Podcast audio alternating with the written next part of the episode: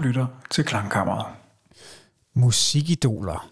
Det er der noget, der hører den rytmiske musik til, ikke sandt? Det der med at turnere endeløst rundt i ind- og udland, mens skrigende hårder står klar, både på gaden og til dine koncerter, til at stille tøjet af kroppen på dig, eller klippe lokker af dit hår for at have et souvenir. Det der med til sidst at køre sur i tunnellivet, og i stedet hellige sig den skabende proces i fred og ro for skrål og tumult. Det lyder faktisk mest alt som en beskrivelse af The Beatles. Og var det egentlig også noget med, at det der begreb, der hedder Beatlemania, simpelthen blev opfundet i 1960'erne til at beskrive, hvordan bandet påvirkede sine fans, for den slags havde man da aldrig oplevet før i verdenshistorien.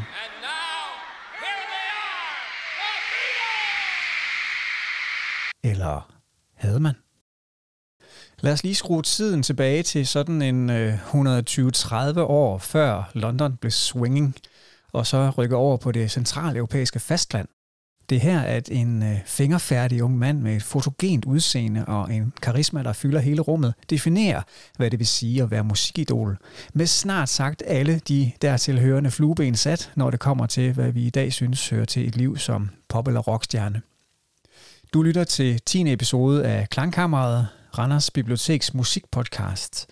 Mit navn er Mik Stegger, og det her afsnit hedder Mesterpianisten og mørket.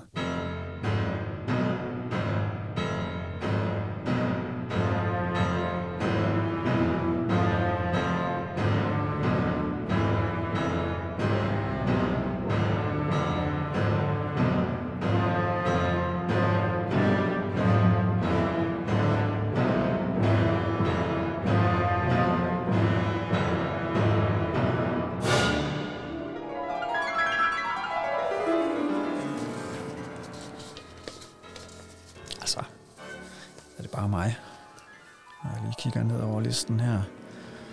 Flot fyr med kæmpe karisma. Vi vil nok kalde det X-faktor nu om dagen. Levede det ma- i mange år det hektiske tunnelliv og trak sig så tilbage for at koncentrere sig om, om det kunstneriske fotogen. Benyttede sig simpelthen af fotomediet. Det lyder da topmoderne.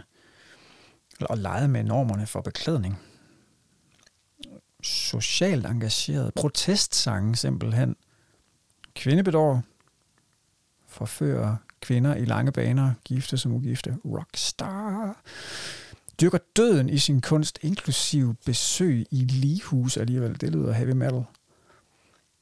På opdagelse i fremmed musikalsk etnicitet, musik fra andre steder, sprænger kunstneriske grænser og forudser, hvor musikken vil bevæge sig hen i fremtiden. Jeg tror, jeg går simpelthen lige ud og spørge nogle af mine kolleger, hvem, hvem de kommer til at tænke på, når, når jeg nævner de der ting. Hvis jeg siger super karismatisk musiknavn. Prince, Rufus Wainwright. Sting. Springsteen, David Bowie. David Bowie, ja for fanden. Robbie Williams. En, der virkelig har leget med døden for mig at se, det er sådan uh, Nick Cave. Og Joe Osborne måske. Eller Marilyn Manson. Fra små kår voksede måske lidt fattigt op og blev megastjerne. Dolly Parton. Der tænker jeg Sting, fordi ja. det er Mælkemandens søn, der sådan bliver gigantisk. Altså nu er det jo ikke så lang tid siden, jeg har set Elvis-filmen. Der har sådan sprængt grænserne for en koncert. YouTube. Mm. Stones. Det har jeg lige set en dokumentar om. Forudsagde ligesom i hvilken retning fremtidens musik vil bevæge sig. Kraftværk. Ja. Kan du komme i tanke om nogen, der... Musik som protest. Dylan. Altså hvis jeg siger... John Lennon, men jeg ved ikke lige hvorfor. Men det må jeg sige Elton John en gang til. Jeg tror, at David Bowie har, og har forført mange damer. Tom Jones. Jim Morrison. Hvis jeg nu siger musikere, som spillede sit instrument sønder og sammen. Jimi Hendrix. Jimi Hendrix. Altså Jimi Hendrix. Åh, oh, hvad hedder de der, der smadrer det hele lortet? Var det The Cure, eller? The Who, ikke? The Who, ja. Det var tydeligvis ikke kun mig, der synes, at de her ledetråde, de pegede mere i retning af det 20. århundrede end det 19. Det kan være, at vi skal høre noget mere om, øh, om dagens hovedperson. Frans Liszt kom til verden i 1811 ude på landet i, hvad der dengang var Ungarn, og han var omgivet af musik derhjemme. Faren var nemlig ansat ved hoffet hos den musikelskende prins Nikolaj den anden af Esterhazy og spillede både klaver, violin, cello og guitar. Den unge List udviste fra tidligt en kæmpe interesse for farens musiceren, og da farmanden begyndte at undervise knægten i syvårsalderen, så stod det hurtigt klart, at den unge List havde et ualmindeligt stort talent for at spille klaver. Farens løn som musiker var ikke prangende. Hofmusikanter talte stadigvæk som lavere tjenestefolk på det her tidspunkt, men musiknetværket omkring hoffet skulle vise sig at blive guld værd for vores hovedperson. Takket være rige sponsorer og forbindelser ud i tidens musikliv, så blev Frans Liszt sendt til Wien, hvor han fik undervisning af nogle af tidens store klaverlærere. Det var også i Wien, at han fik sin offentlige debut som koncertpianist i en alder af 11 år. Rygterne begyndte at gå om ham, og han nåede at møde og ikke mindst imponere både Ludwig van Beethoven og Franz Schubert i de her år, hvor karrieren tog fart. Faren endte med at sige sit job ved hoffet op og i stedet blev impresario for sønnen, der tog fat på et liv som omrejsende vidunderbarn. En tilværelse, som i midlertid kom til en ende, da faren døde i 1827. Her flyttede Liszt til Paris med sin mor. De flyttede ind i en øh, lille lejlighed sammen, og den unge Frans levede i en øh, årrække af at undervise borgerskabets døtre i klaverspil. Det var lange dage med opslidende arbejde og logistik på tværs af bydelene, og på det her tidspunkt der er den franske hovedstad altså ved at runde den første million indbyggere. Det hårde arbejdsliv slid på list, der samtidig fik skabt sig nogle lidt tunge vaner omkring alkohol og tobaksrøg, som han aldrig fik lagt fra sig igen. Et vendepunkt kom i 1832, hvor han oplevede den italienske violinvirtuos Niccolo Paganini spille koncert.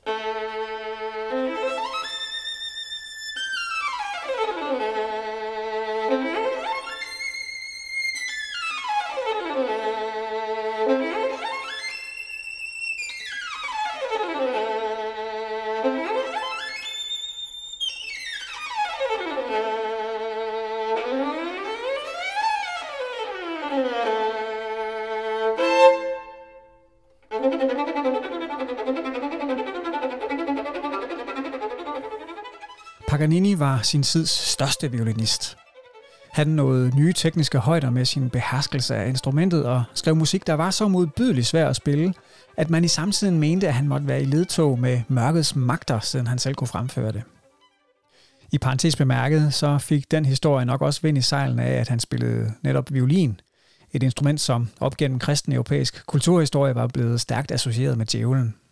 Og på den måde så lå det faktisk endnu mere til højre benet, at han blev genopdaget af en hel bølge af meget, meget teknisk dygtige guitarister fra den tunge ende af rockmusikkens spektrum i 1980'erne. Både på grund af hans musik, som de beundrede, fordi den holdt så højt et teknisk niveau, men også for hans image som den her mørke, mystiske, nærmest sataniske skikkelse.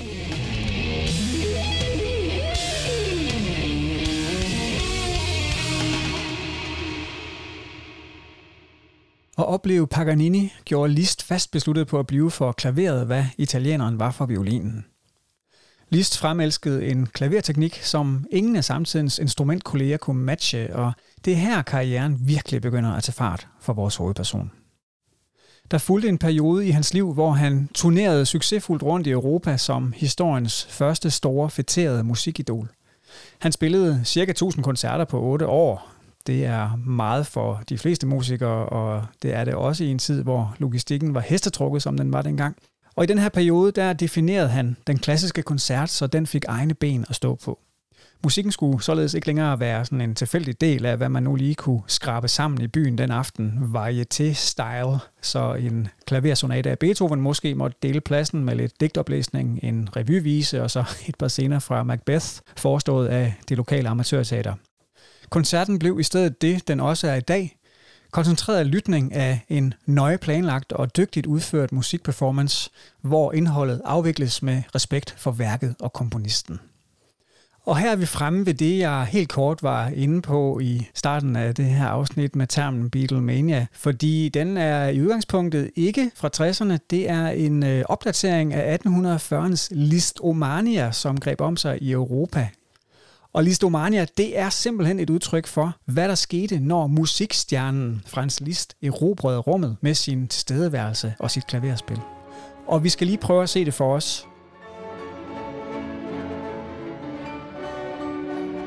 Måden han fysisk interagerede med sit instrument, mens han svingede med sit halvlange hår, mindede meget om det, han selv havde oplevet med Niccolo Paganini. Men i modsætning til Paganini, der var slidt, sygeligt tynd og hældte giftig urteekstrakt i øjnene, så de blev røde og hævet og løb i vand, så havde Liszt faktisk sit udseende med sig.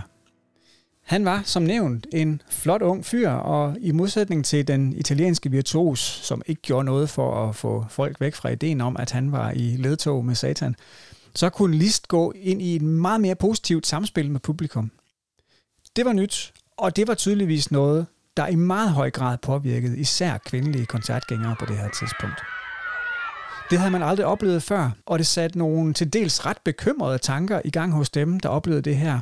Blandt andet hos den tyske forfatter Heinrich Heine, selv en af romantikkens helt store skikkelser, der simpelthen opfandt termen listomania efter at have oplevet Frans Liszts publikum i fri dressur. Og her er det på sin plads at være lidt ops på, hvad der lå i ordet dengang. At kalde noget for en mani var nemlig en meget stærkere term i 1800-tallet, og ikke bare en betegnelse for en eller anden forbipasserende dille. Men øh, i List samtidig, der havde man nok også brug for at tage de store typer i brug for at få beskrevet, hvad det var, man oplevede. Grevinder og baronesser hæv simpelthen hinanden i håret i kampen om at få fat på et lommetørklæde, et par handsker, et glas eller sågar en cigarstump, som List havde rørt ved. I samfundets finere kredse, hvor tilbageholdt velopdragenhed var dagens orden, så var den her slags løssluppenhed fuldstændig out of character – og derfor søgte man simpelthen efter patologiske årsager til det, som man så udfolde sig hos Lists beundrere.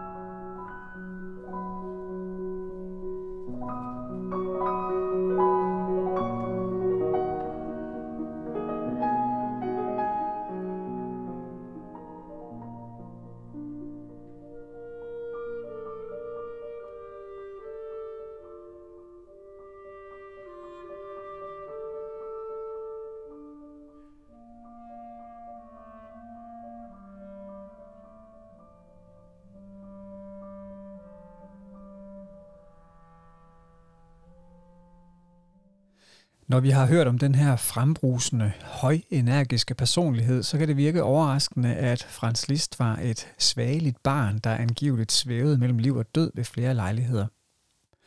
På sin egen måde rummer det dog måske sin egen logik. Det at have haft sygdom helt tæt inde på kroppen på den her måde, er måske en af årsagerne til, at døden er et tema, som han vendte tilbage til igen og igen som komponist. En forsker satte sig simpelthen ned og lavede statistik for nogle år tilbage, og hun talte sig frem til, at en fjerdedel af Liszt's værker refererede til døden på en eller anden måde. Måske kan man sige, at det at have oplevet fysisk skrøbelighed gik hen og blev noget af hans brændstof. At døden simpelthen var et tema, han brændte for. List var faktisk så besat af emnet, at han kunne finde på at besøge ligehuse, sindssyge hospitaler og sanatorier på sine rejser rundt i Europa, og med andre ord er en livsstil, hvor man går op i den slags, ikke noget, som diverse musikere fra heavy-genren har været first movers på at bringe ind i musikkens verden. Et af de mange musikstykker af Liszt, som tager udgangspunkt i den her dødsfascination, er et værk for klaver og orkester, der hedder Totentanz, altså dødedans, og det skal vi kigge nærmere på her i det her podcast-afsnit. Vores undersøgelse den starter faktisk mange hundrede år før Frans Liszt bliver født.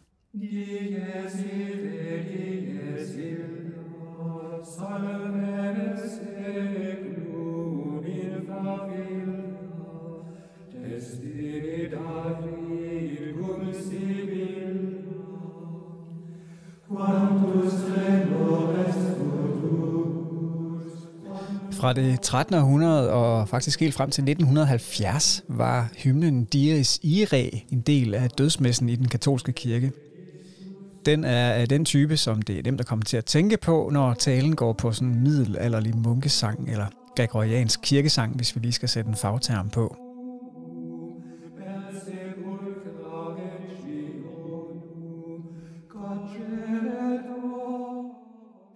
Dies Irae betyder vredens dag, og hymnens tekst tager netop udgangspunkt i de fortællinger, vi finder i både det gamle og det nye testamente i Bibelen. Fortællinger om, hvad der ifølge kristentroen sker, når livet er slut, og et menneske skal forlade denne jord.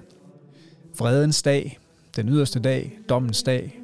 Markant barn har mange navne, men budskabet er det samme. Uanset hvem du er og hvordan du har levet dit liv, så må du overgive dig, når døden kalder.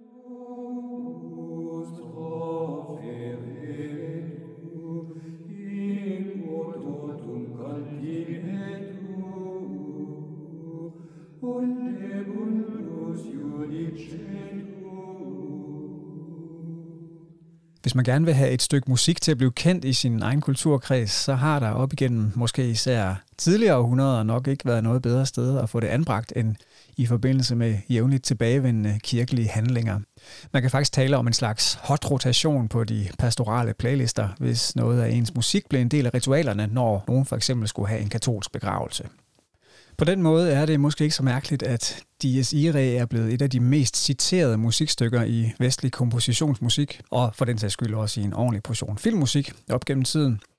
Og Frans Liszt skrev sig også ind i, hvad der efterhånden er blevet noget af en perlerække af komponister ved at referere til værket. Og det er præcis det, han gør i Totentanz. Vi ved, at han i 1830 var til uropførelsen af sin ven, komponisten Hector Berlioz' orkesterværk Symfoni Fantastique, det værk har i høj grad også døden som omdrejningspunkt, og i det citerer Berlioz rask væk fra den her gregorianske hymne. Så da Frans Liszt havde hørt Berlioz' værk, blev det simpelthen sået et frø hos ham. Ideen om, at et værk, der er så stærkt knyttet til et dødsritual, kan bruges kunstnerisk som afsæt til rigtig effektivt at komme igennem med en tanke og formidle et budskab. Frans Liszt var imidlertid ikke kun inspireret af fortidens musikalske afbildning af døden. Han kiggede også med stor interesse på, hvordan man inden for middelalderens og renaissancens billedkunst havde arbejdet med samme tema, og her fandt han flere steder noget, som han også kunne bruge i arbejdet med Totentanz. At det lige var perioden 4, 5, 600 år tidligere, der var leveringsdygtig her, er selvfølgelig ikke så mærkeligt. Det var trods alt en tid i historien, hvor livets skrøbelighed var tydelig for alle på grund af for eksempel krige og kæmpe epidemier – det med ens skæbne var tilsyneladende lagt godt og grundigt i hænderne på udenjordiske kræfter, men samtidig var man efterhånden nået et sted hen teknologisk set, hvor man i billeder, skrift og notation ret effektivt kunne fastholde sit syn på det her emne for eftertiden. Når det med forholdet mellem mennesket og Gud er vigtigt i den her sammenhæng, så er det fordi List som nævnt for al sin frie og friske omgang med det modsatte køn og sine tunge vaner med røg og alkohol – faktisk var et meget gudsfrygtigt menneske med et stærkt funderet moralsk kompas. I middelalderkunsten fandt han flere steder en fortælling, et budskab, som talte meget stærkt til ham, og det er meget nærliggende at høre Totentans som en videreformidling af netop den historie. Det er et budskab, som man finder mange steder i billederne fra den gang, simpelthen fordi det var så centralt i datidens forståelse af eksistensen. Vi ved, at Liszt fandt det i fresker i kirker, som han besøgte længere sydpå i Europa, men det dukker også op i tyske 1500-tals træsnit af Hans Holbein den Yngre og mange andre steder. Det er en fremstilling af døden, der dukker op i blandt os, som nævnt gerne med en violin, som han spiller på. Og som en anden svogldunstende rottefængeren fra Hammelen, så må alle danse efter ham, når han tager fat med fiolen. Mand som kvinde. Ung som gammel. Fattig som rig ydmyg som hovmodig, gudfrygtig som kætter, lige lugt ned i dybet.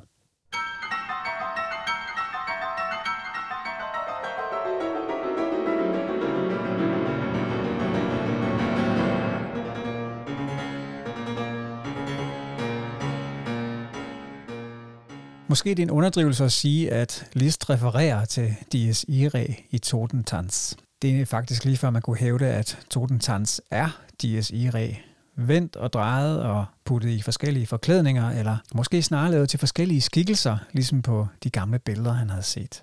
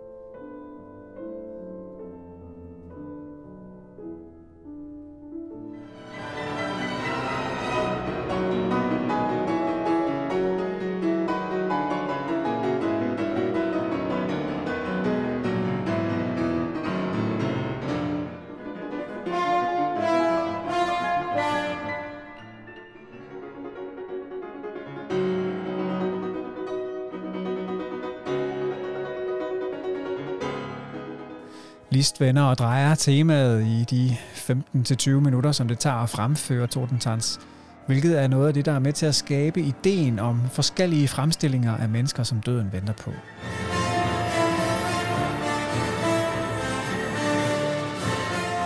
Typisk opdeles Tordentans i den indledende præsentation af Dies Irae-temaet på et par minutter, og så seks sektioner med hver sin type variation over den gamle kirkehymne. Og så til sidst en musikalsk opsummering, der ender som en slags illustration af, hvordan alle og enhver bliver fejret ned i dybet. Det er de her sektioner, der kan ses som hver sit skæbneportræt. Den sjette variation er faktisk oven i købet ret omskiftelig og kan i sig selv ses som en serie af små miniportrætter, hvilke sektioner, der skal forestille hvilken karakter og sådan noget, det er op til lytterens fantasi, synes jeg. Vi afkoder musik forskelligt, og der hvor jeg får nogle meget specifikke billeder på nethinden, kan det være, at du hører noget helt andet, og det skal der være plads til. Hvis du gerne vil dykke ned i den helt nøjagtige opdeling sådan i tid af stykket, så kan du finde den skematisk opstillet i de show notes, der hører til den her episode, hvis du går ind på klangkammeret.transistor.fm-episodes, og så klikker på overskriften for det her afsnit. Når man vil formidle en stemning af, at døden med Len og alle hans skumle kompaner kommer og henter os, så kan det selvfølgelig ikke nytte noget at stille op med blide harper, uskyldens poetiske tværfløjte og en enkelt triangel. Det er barske scener, som musikken skal fremmane, og det sørgede List så for, at den gjorde. Med buller og brag. Jeg har allerede spillet de første takter af Tans tidligere i episoden, men lad os lige høre den igen.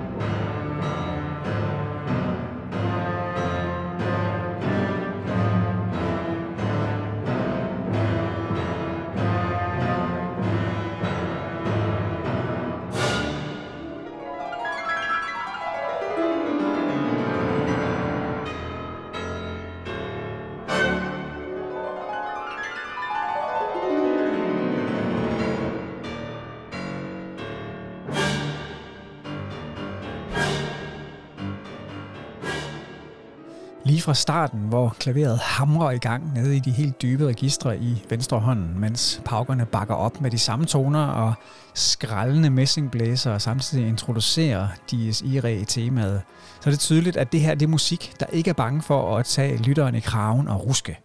Her er simpelthen toner med noget på hjerte, som du er nødt til at forholde dig til. At Lis bruger mange blæseinstrumenter af messing i stykket, og han sætter dem ind lige fra starten, er ikke tilfældigt. Han bruger simpelthen de bibelske associationer i retning af dommedagspersoner til at få sit budskab igennem. Sådan fortsætter det med høj intensitet i store dele af Totentans med instrumentklangen, der skal fremmane lyden af storm, konflikt, undergang. Alt sammen med en hektisk, ofte sådan virvlende karakter, netop for at fortælle, at vindens infernalske pisken og suget fra dybet ikke er noget, vi kan undslippe, når døden kalder.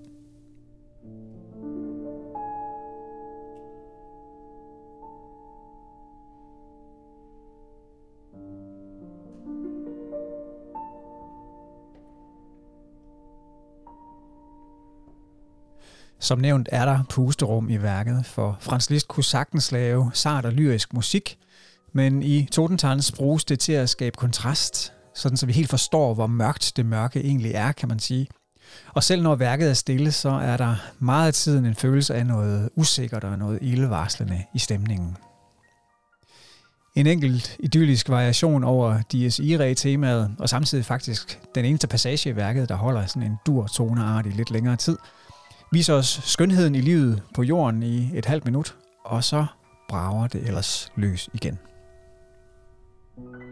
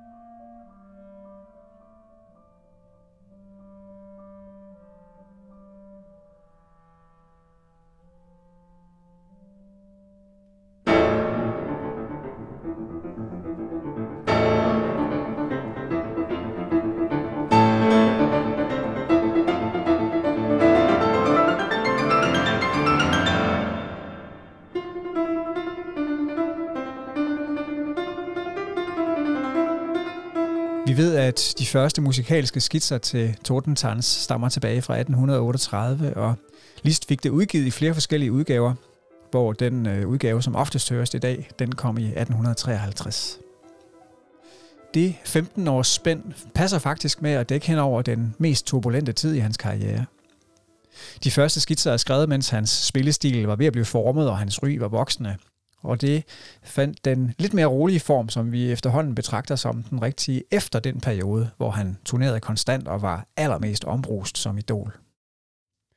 Frans Liszt endte nemlig med at gå eftertrykkeligt kold i al den hul om hej, som livet som ombejlet musikidol uværligt fører med sig. Og jeg kan simpelthen ikke lade være med at associere i retning af historien om The Beatles her.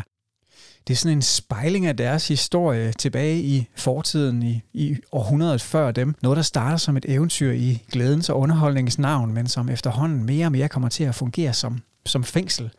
Både i form af indskrænket fysisk bevægelsesfrihed på grund af fans, der elsker en til døde 24-7, hvor man så indkommer og går. Men også fordi de samme fans ønsker en bestemt oplevelse fra deres idol, og samme idol efterhånden udvikler sig, vokser kunstnerisk, får andre ambitioner og bevæger sig væk fra sit oprindelige udtryk.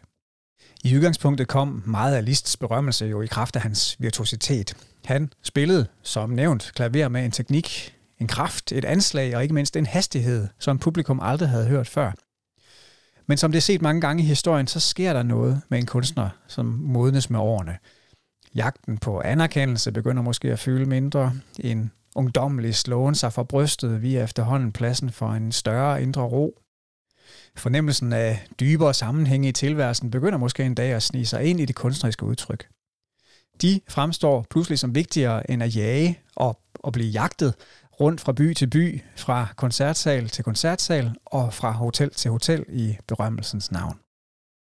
Det er nærliggende at tænke, at det er en af grundene til, at det er den sidste version af Totentans, den fra den mere modne Lists hånd, som verden har taget til sig. List stod som sagt af ræset, Faktisk så meget, at han ikke bare helligede sig en tilbagetrukken tilværelse som komponist. Senere i livet forfulgte han sit spirituelle kald og trak sig tilbage til et franciskanerkloster uden for Rom, hvor han læste til en af den katolske kirkes lavere præstegrader. Han tog klaverelever hele livet, men han nægtede at modtage betaling.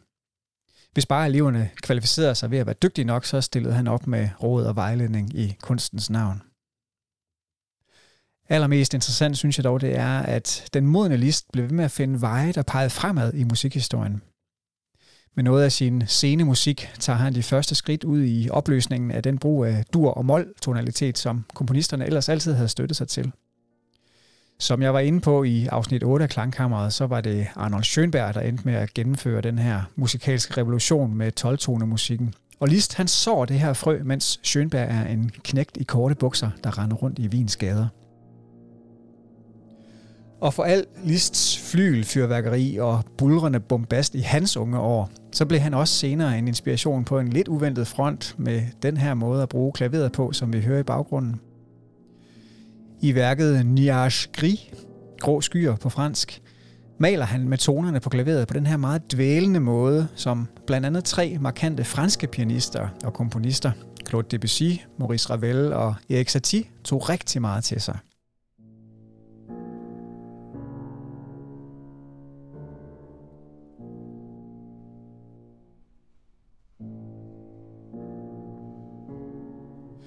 Franz Liszt's eftermæle som klaverets konge er der meget få, der stiller spørgsmålstegn ved, men som komponist er han ikke blevet anerkendt i samme grad, heller ikke her i Danmark.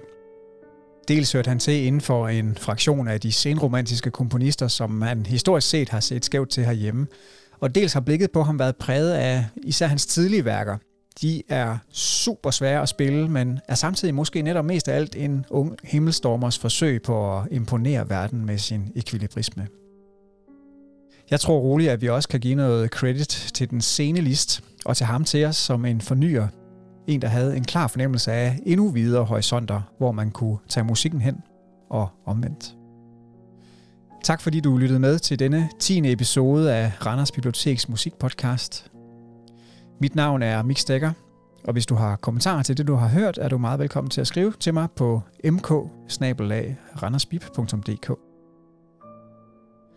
Vi høres ved i næste episode af Klangkammeret.